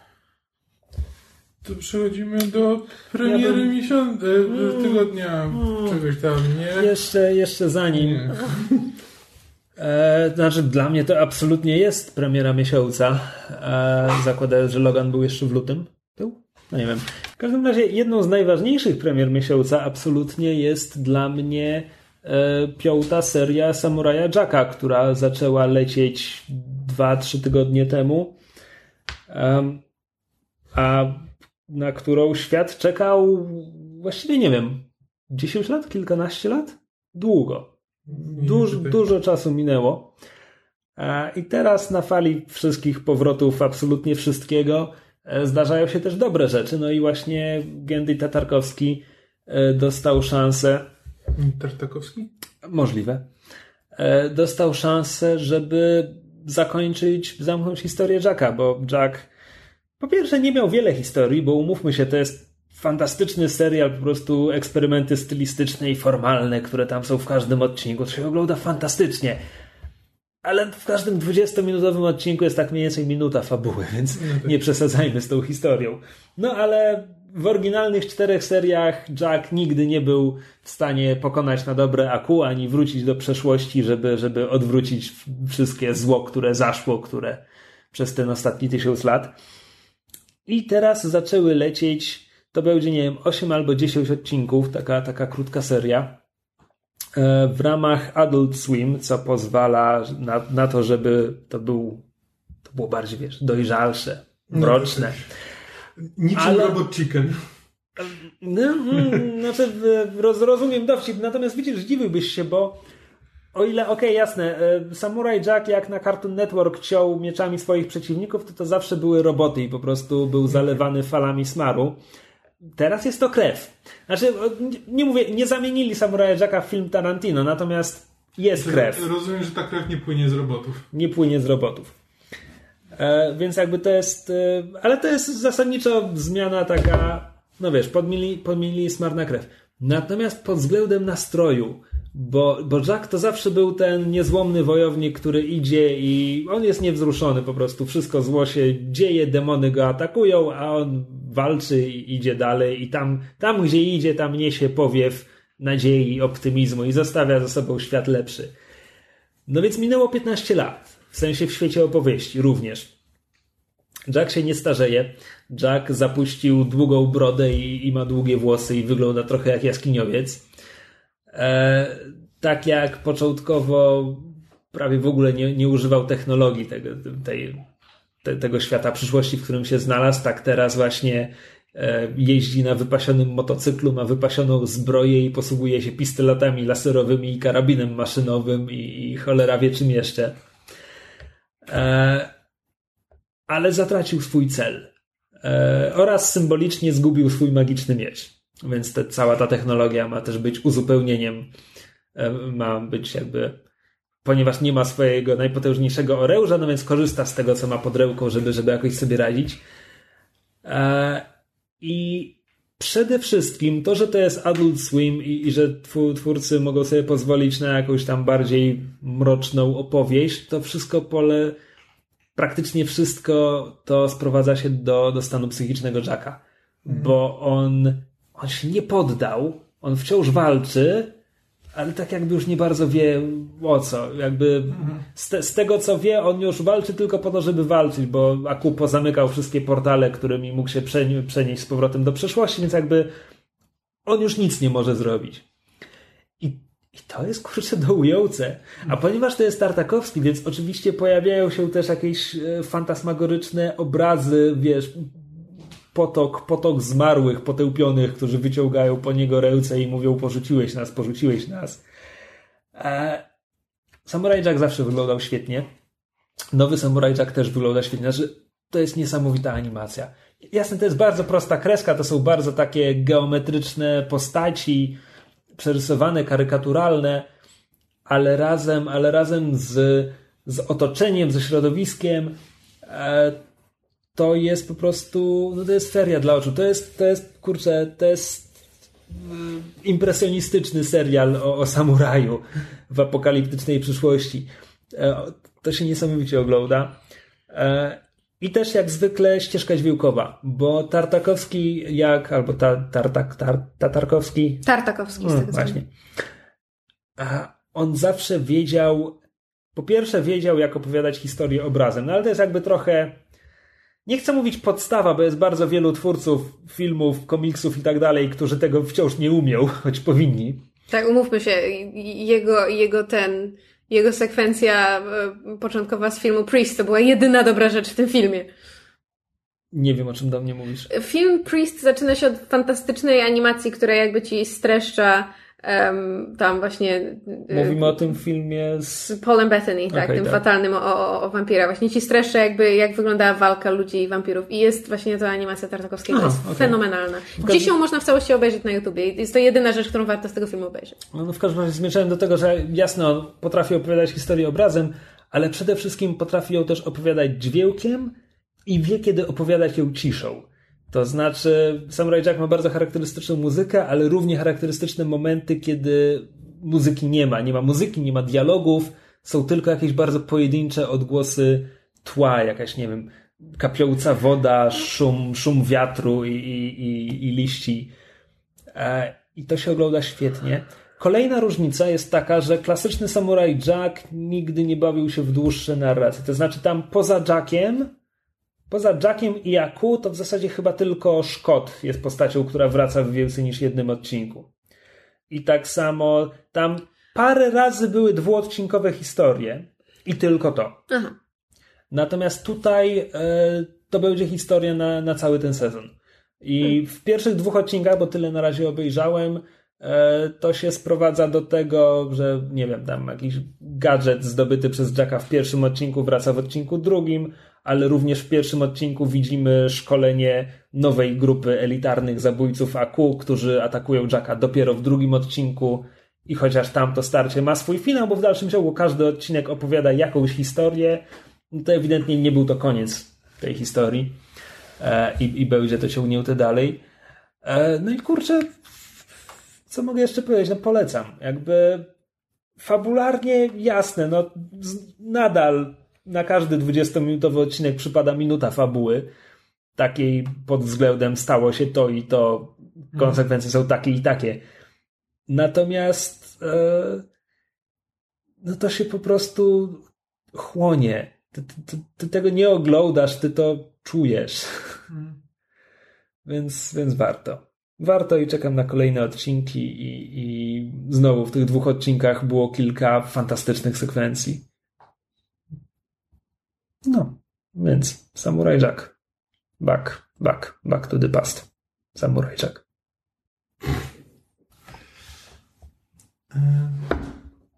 Dobra. Czy teraz przechodzimy do... Tak, ja się e... wyprztykałem ze wszystkiego. Co miałem powiedzieć, to powiedziałem. Wszystko, co tłumiłem w sobie w Austrii już znalazło ujście. Dobrze. No więc poszliśmy na Power Rangers. Myślę, na nas wypięła. Już stwierdziła, że że ją Power Rangers się nie interesują. Thank you for throwing me under the bus. Nie, no tylko mówię, że nie będziesz się tutaj odzywała w tym odcinku. Mogę co najwyżej zadawać pytania. Zadawaj pytania. Jak było? Nie było żenująco. Że tak jakby wymagania były, znaczy oczekiwania były niskie. No bo... Znaczy, może w ogóle cofnijmy się 20 lat e, w przeszłość. E, to znaczy, ja oczywiście oglądałem Power Rangers, jak byłem dzieciakiem, tę Mighty Morphin, no tę pierwszą amerykańską serię, mhm. z tego co wiem. E, I, I, jeszcze jako dziecko po obejrzeniu kilkunastu odcinków stwierdziłem, ale tutaj każdy odcinek jest taki sam. Mam dość. Mhm. I, I, to, jest, to jest moja historia z Power Rangers, a potem to tylko raz na jakiś czas natykanie się na Michaela i słuchanie, jakie to jest rewelacyjne i kiwanie głową i myślenie o czymś innym. Więc to jest mój związek z Power Rangers, więc jakby moje oczekiwania były żadne. Znaczy, to nie jest tak, że ja szedłem na ten film z myślą o tym, no mam nadzieję, że będzie kiepski i będzie się z czego mm. pośmiać, ale też nie spodziewałem się. Ujmę to tak, no, no, mam wspomnienia tego, co oglądałem dwadzieścia parę lat temu i tak sobie myślałem, że kurczę, jeśli to będzie dwie godziny tego, to będzie ciężko. To nie było do końca to, aczkolwiek nie jestem pewien, co to właściwie do końca było. Co więcej, mam wrażenie, że twórcy filmu też do końca nie wiedzą. Podobnie jakby, jak zapowiedzieli po raz pierwszy Power Rangers, no to jakby, no okej, okay, w porządku. Mamy 2017, więc dziwnego. Reputuje się wszystko, będą Power Rangers, jakby nikogo to nie dziwi. E, po czym jak wyszedł trailer, to stwierdziłem... To wygląda jak Chronicle. Tak, ale to nawet nie wygląda źle. Znaczy to wygląda, wygląda w, miarę, w, w miarę w porządku, może jeszcze coś z tego będzie. E, ale nie nastawiałem się, że to będzie coś szczególnie dobrego mimo wszystko. E, I jakby moim zdaniem tę bardzo e, łatwą do spełnienia obietnicę spełnia. Na zasadzie nie jest źle, znaczy, ale też nie ma absolutnie żadnego powodu, żeby iść na ten film, że ja bym miał powiedzieć, że no dobrze, Kamil, ale powiedz mi, czemu ja mam iść na ten film? Nie ma żadnego powodu, dla którego nie ma tej, żadnej, nie ma w tym filmie nic, czego byśmy nie widzieli w tysiącu innych filmów. Ten film to jest mozaika po prostu wszystkiego, co e, tylko e, twórcy byli w stanie ukraść z lepszych filmów. To znaczy mm, wszystkiego, bo twórcy zrobili, to jest po prostu film superbohaterski.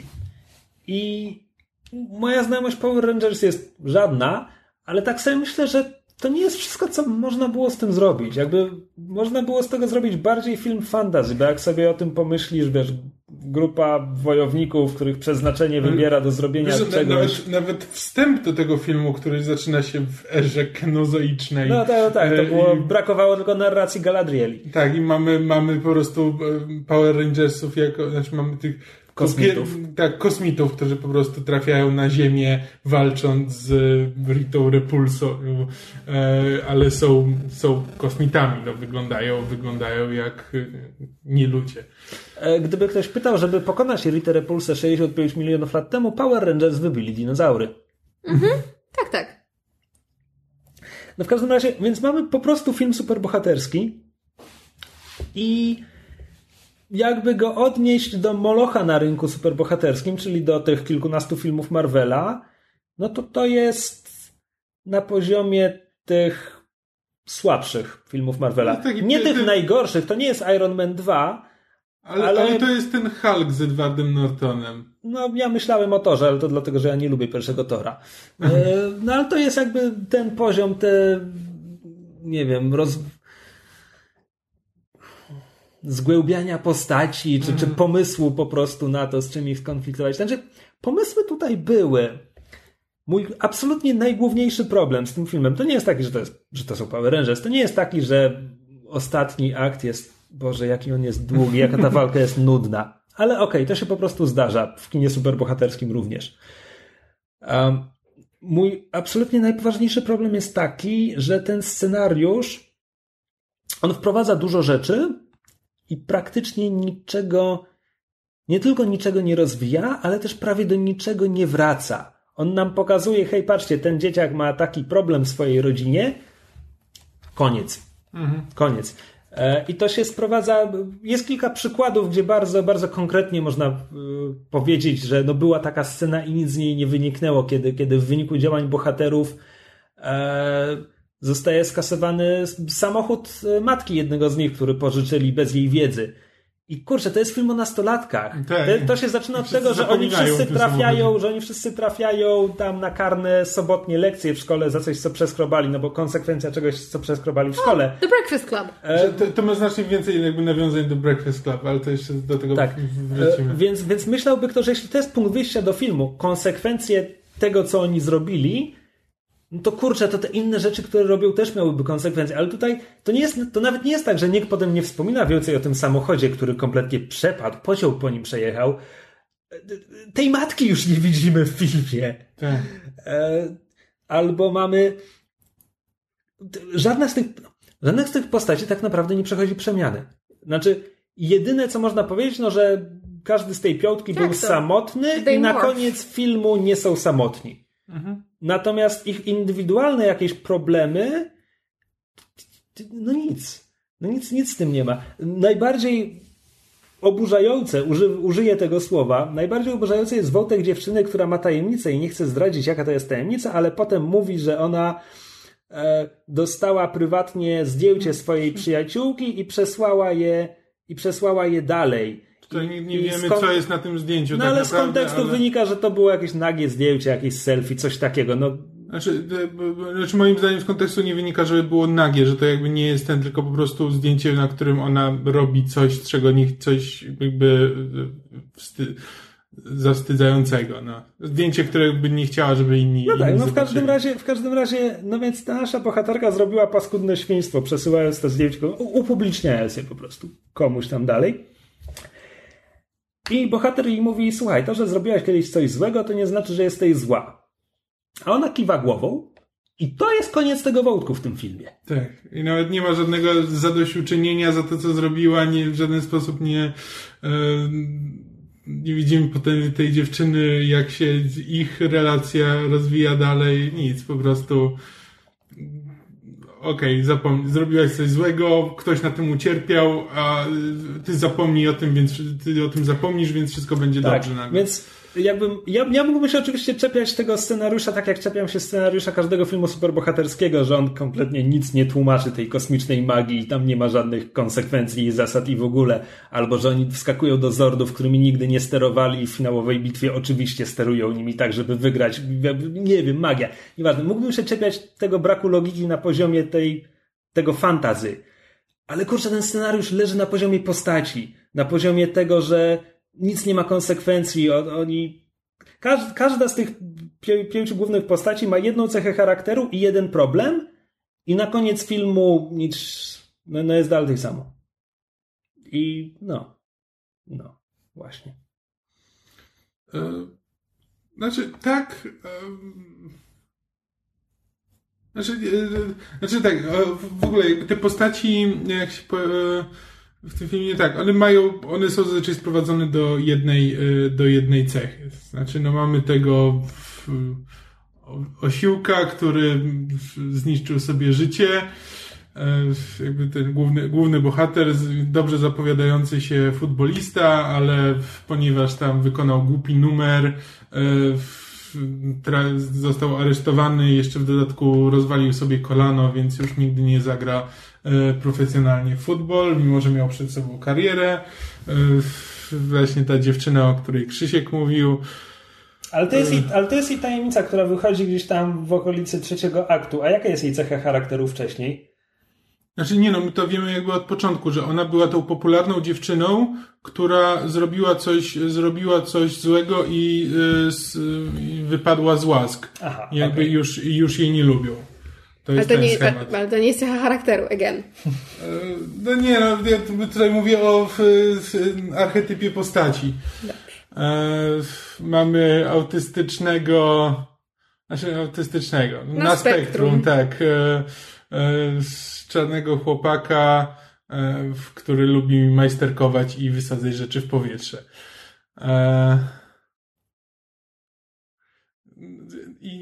I, I potem inne postaci. Problemy, właśnie. And shouldn't one of them be a lesbian? Znaczy jest, jest Trini, tak. która nie lubi, nie lubi e, etykietek i, i to jest cały ten wątek w tym filmie. I jej tak. cechą charakteru jest to, że no nie, za, nie, nie nawiązuje przyjaźni, bo uważa, że tak jest jej łatwiej. I jest jeszcze Azjata na K. Jak się nazywał? Nie, Zak on był. Nie na K. No, kończy się na K. E, byłem przekonany, że on był jakiś Cliff, Kitsch, Ketchum, nie wiem.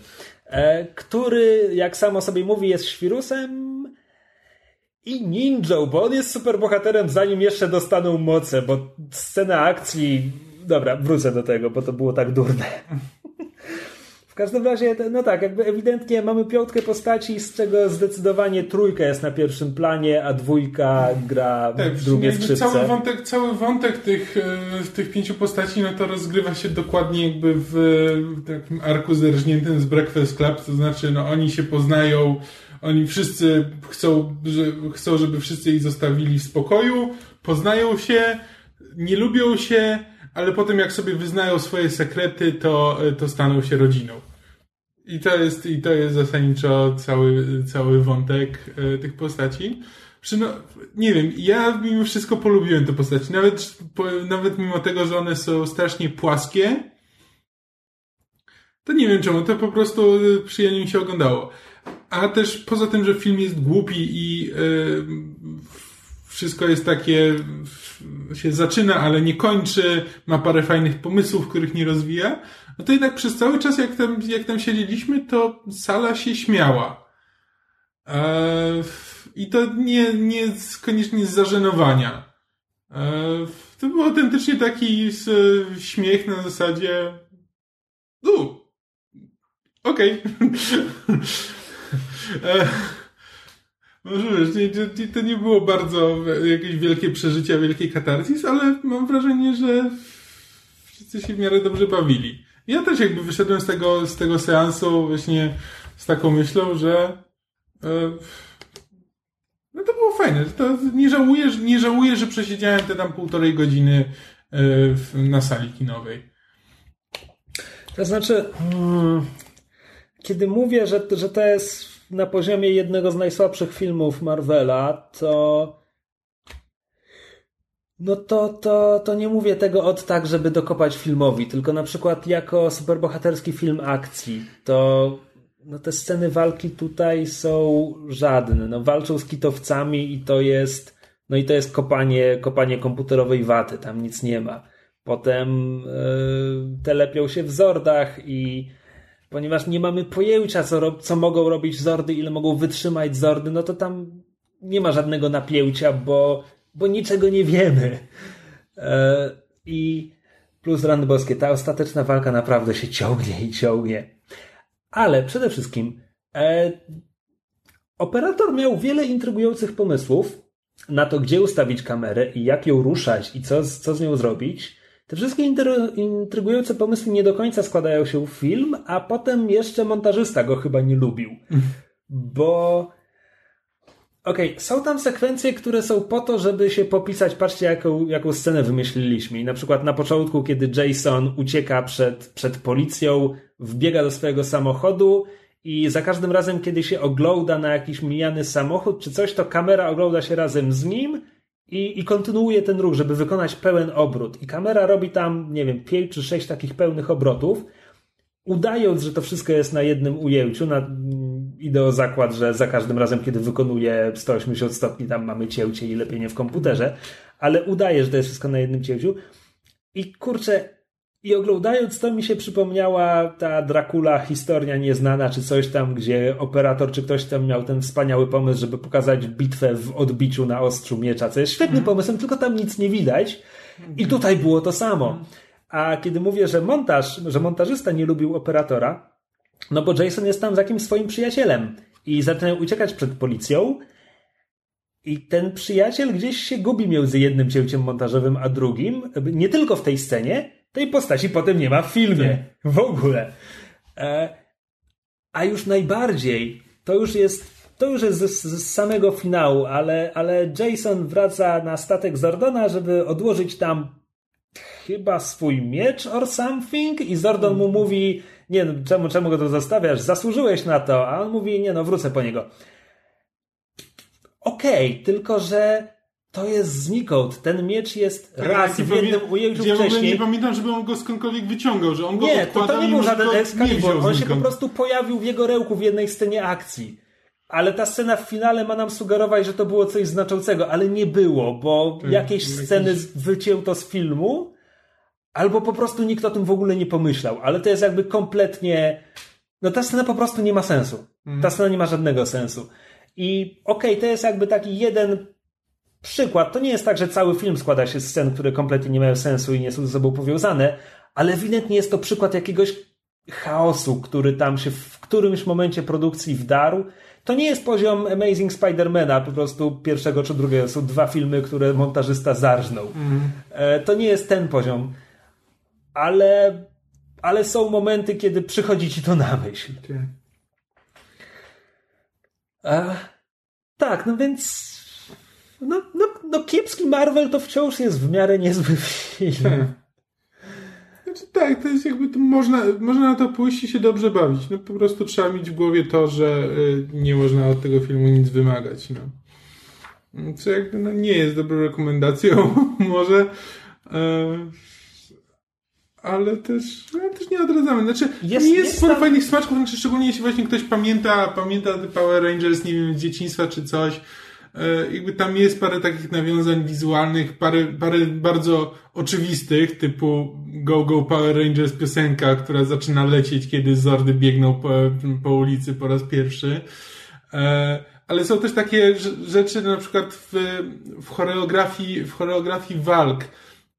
Jakby ona nie jest aż tak kampowa jak, jak w tych serialach, gdzie w, w serialu to było jakby normalne, że zanim jeszcze dojdzie do walki, to zrobimy parę salt i przeskoków, jeden nad drugim e, i dopiero to, i to jakby widać, że są takie momenty, gdzie oni właśnie na przykład w trakcie walki jeden Power Ranger przeskakuje nad drugim. Co jest jakby, co ja pamiętam jakby z, z tych Power Rangersów, co jakby było naturalnym elementem jakby baletu, który ten, każdy, każdy odcinek przedstawiał, czy właśnie jak ta Kimberly tam biegnie po, e, właśnie przeskakuje nad kimś, biegnie po tych kitowcach. Są jakby takie po prostu rzeczy, które ja pamiętam z tego serialu jako takie właśnie elementy, które były typowe dla, e, dla jego choreografii i, te, i tych powtarzalnych, powtarzalnych elementów z każdego, z każdego odcinka. E, jakby tak e, momentami właśnie to są takie mrugnięcia, które bardzo łatwo przegapić, jeśli ktoś nie ogląda. Znaczy, znaczy na przykład jeśli leci Go Go Power Rangers, kiedy Zordy biegną, to nawet jeśli nie widziałeś tego, tego serialu nigdy, i nic o nim nie wiesz, to możesz się domyślić, że to jest nawiązanie do niego, bo jest po prostu tak nagle wy, wy, wyciągnięte z, ze stylistyki filmu, ta, ta piosenka, że no musisz zastanowić, że po co ona tutaj jest. Okej, okay, być może to jest coś z, z oryginalnego serialu. A są takie rzeczy, które są po prostu takimi elementami, które no i kojarzę, ale, ale jakby nie, twórcy nie, nie, nie robią takich, że patrzcie, patrzcie, to jest nawiązanie. E, no jeśli zahaczyłeś o muzykę, to ja tylko dodam, że nawalili tutaj tyle jakby utworów od sasa do lasa. Tak, i... bo tam jest, bo to, z jednej strony mamy piosenki, które są takimi typowymi e, nastolet, takie nastoletnio-rockowe, e, mocne brzmienia. Z drugiej strony mamy All ostre... My exes live in Texas. E, tak, mamy, mamy też syntezatory z rodem z lat 80. E, tak, nagle tą piosenkę, która w ogóle e, nie brzmi jak cokolwiek, to jest po prostu jakby nie wiem co, to jest po prostu na drucie ktoś nagrał piosenkę. od sasa do lasa. Ale E, natomiast, e, bo mówisz o małych rzeczach, które mogą docenić fani, fani serialu. Ja się do nich nie zaliczam, ale i tak w tym filmie były małe nie, nie, rzeczy. Fa, ja nie mówię, nie, fani, fani, serialu, fani serialu to ja nie wiem, co mogą tutaj z tego filmu wyciągnąć. Ja mówię tylko o ludziach, którzy kojarzą ten Aha, serial dobrze. z dzieciństwa. No w każdym razie. Nie powiem o sobie, że byłem kiedykolwiek Dobra. fanem Power Rangers. E, no w każdym razie no więc ja nawet nie kojarzę tego serialu na tyle, żeby mógł, żeby mógł mówić o czymś takim, że u, to salto mi się z czymś kojarzy. Natomiast są tam małe rzeczy, jak nie wiem, Elizabeth Banks, której zgaduję, zaoferowali mnóstwo pieniędzy, żeby grała Rita Repulsa, ale przynajmniej dobrze się bawiła chyba. Tak, tak. Ale ona ma obsesję na punkcie złota w tym filmie. E, postać, nie Elizabeth Banks. Aczkolwiek zagrała w tym filmie, tak. więc. Coś to musi być. E, i więc doceniam takie rzeczy jak to, że, że ona na przykład tam gania ze złotym zełbem. To jest ładne. Albo, znaczy w ogóle w, w, dentystyka w Angel Grove jest 20 lat za, za resztą świata, bo tam wszyscy mają e, złote koronki jeszcze, których, które ona im kradnie. I potem widzisz, że jej berło jest nabijane zełbami, złotymi zełbami. E, to, jest fajny detal. To, nie ma sensu, ale, ale to mi się podobało. E, więc tak, to nie jest tak, że ja nie cierpiałem przez te dwie godziny. Ostatni akt jest do bań. Znaczy ta walka strasznie długie. Strasznie długie i nudne. Natomiast poza tym są rzeczy, które mogą się tam podobać. To pewnie nie jest dowcip z bykiem, który otwiera film. No jest. Ale z drugiej strony dowcip z bykiem tak bardzo obniża twoje oczekiwania, że Aha. potem jesteś miło zaskoczony. To jest prawda, coś w tym jest. Tak. Ciężko powiedzieć, czy polecamy. Znaczy, jeśli... Nie. Znaczy, nie, nie, nie polecamy. Jakby nie, jeśli ten film nie był na twoim radarze, to, e, to nie warto na niego iść. Natomiast jeśli ktoś patrzył właśnie na te trailery Power Rangers i był ciekaw, czy w ogóle e, że, że w sumie chciałby na to pójść, ale nie wie, bo, bo to może być e, kompletna kiszka. No, nie jest, nie jest kompletna kiszka. To jest, nie jest taka kompletna. smaczna kiszka, którą można czasami sobie zjeść. To nie jest zdrowe, ale raz tak. na jakiś czas. Dobra, słuchajcie, bo to chyba jest koniec yy, tego odcinka. Tak. Ale zobaczyłem, że już wyszedł ten trailer yy, Justice League. Ooh, let's watch it together! Tak, czy chcemy go Aha, obejrzeć okay. na żywo? Dobra.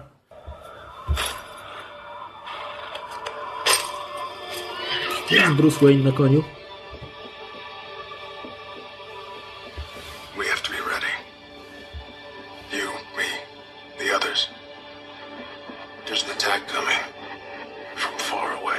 Teraz Bruce Wayne na koniu.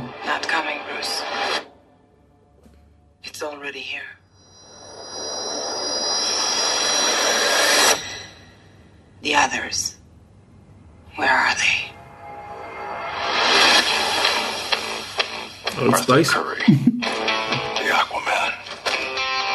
It's on him. Organic and biomechatronic body parts. He's a cyborg. You should probably move. Barry Allen. Whoever you're looking for, it's not me. You're the Batman. Said the age of heroes would never come again. It has to.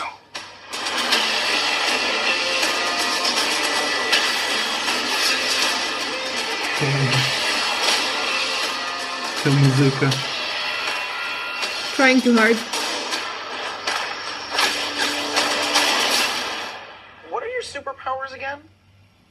I'm rich.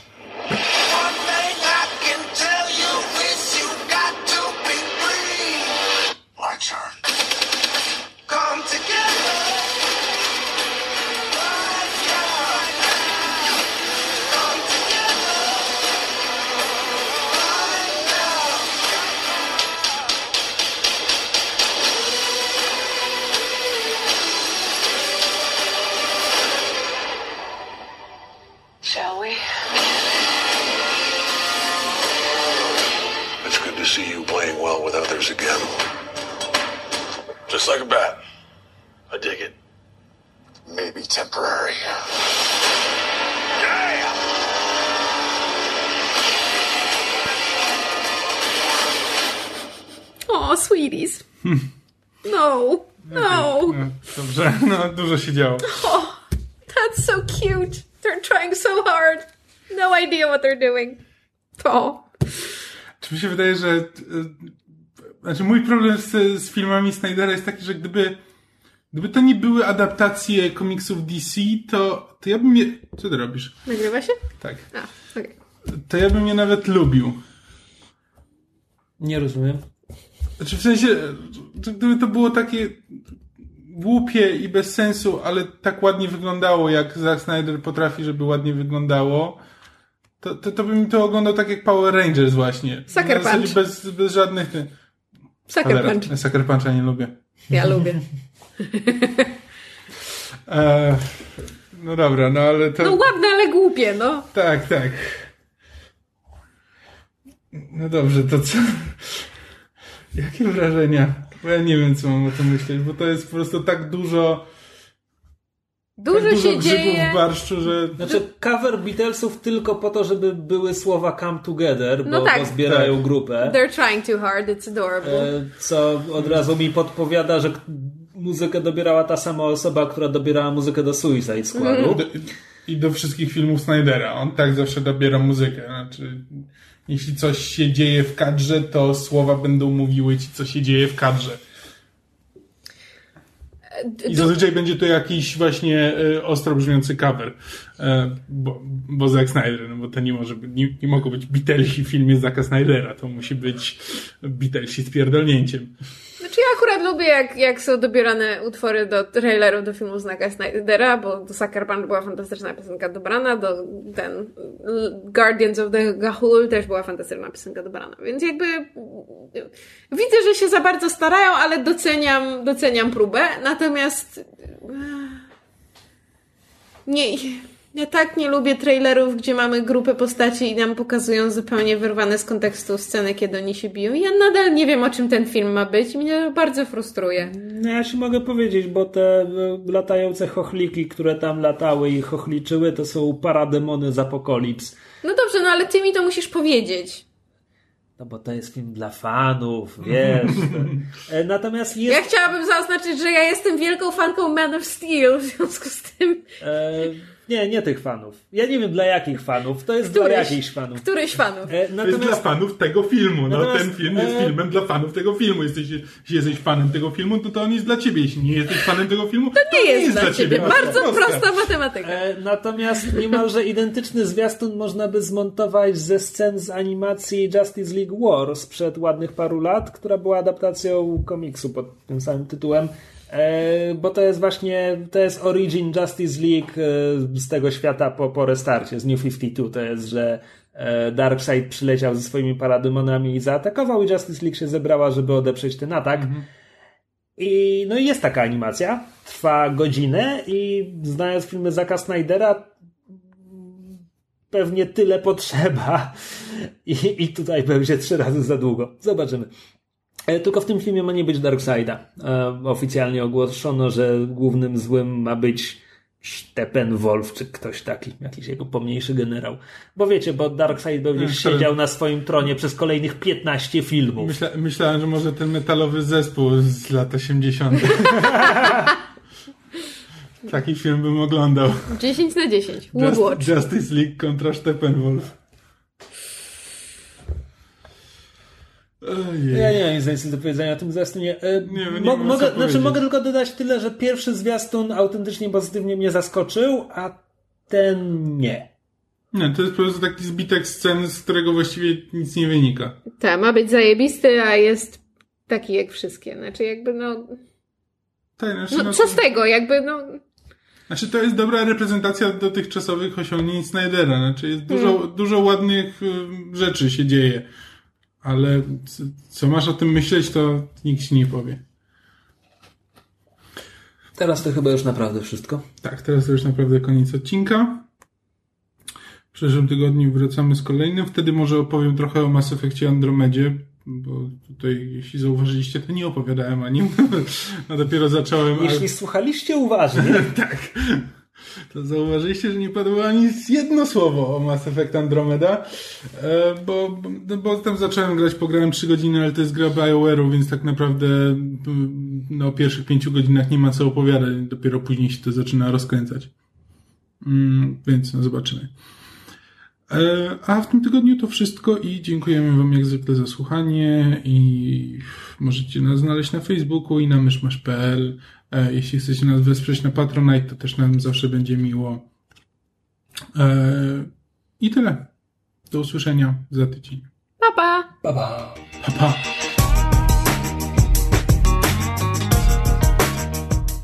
Słuchaliście podcastu Myszmasz. Możecie nas znaleźć na myszmasz.pl lub polubić nasz fanpage na Facebooku. Możecie nam także wysłać maila na myszmaszpodcast.gmail.com Jeśli do nas napiszecie, będziemy szczęśliwi jak manat w monoklu.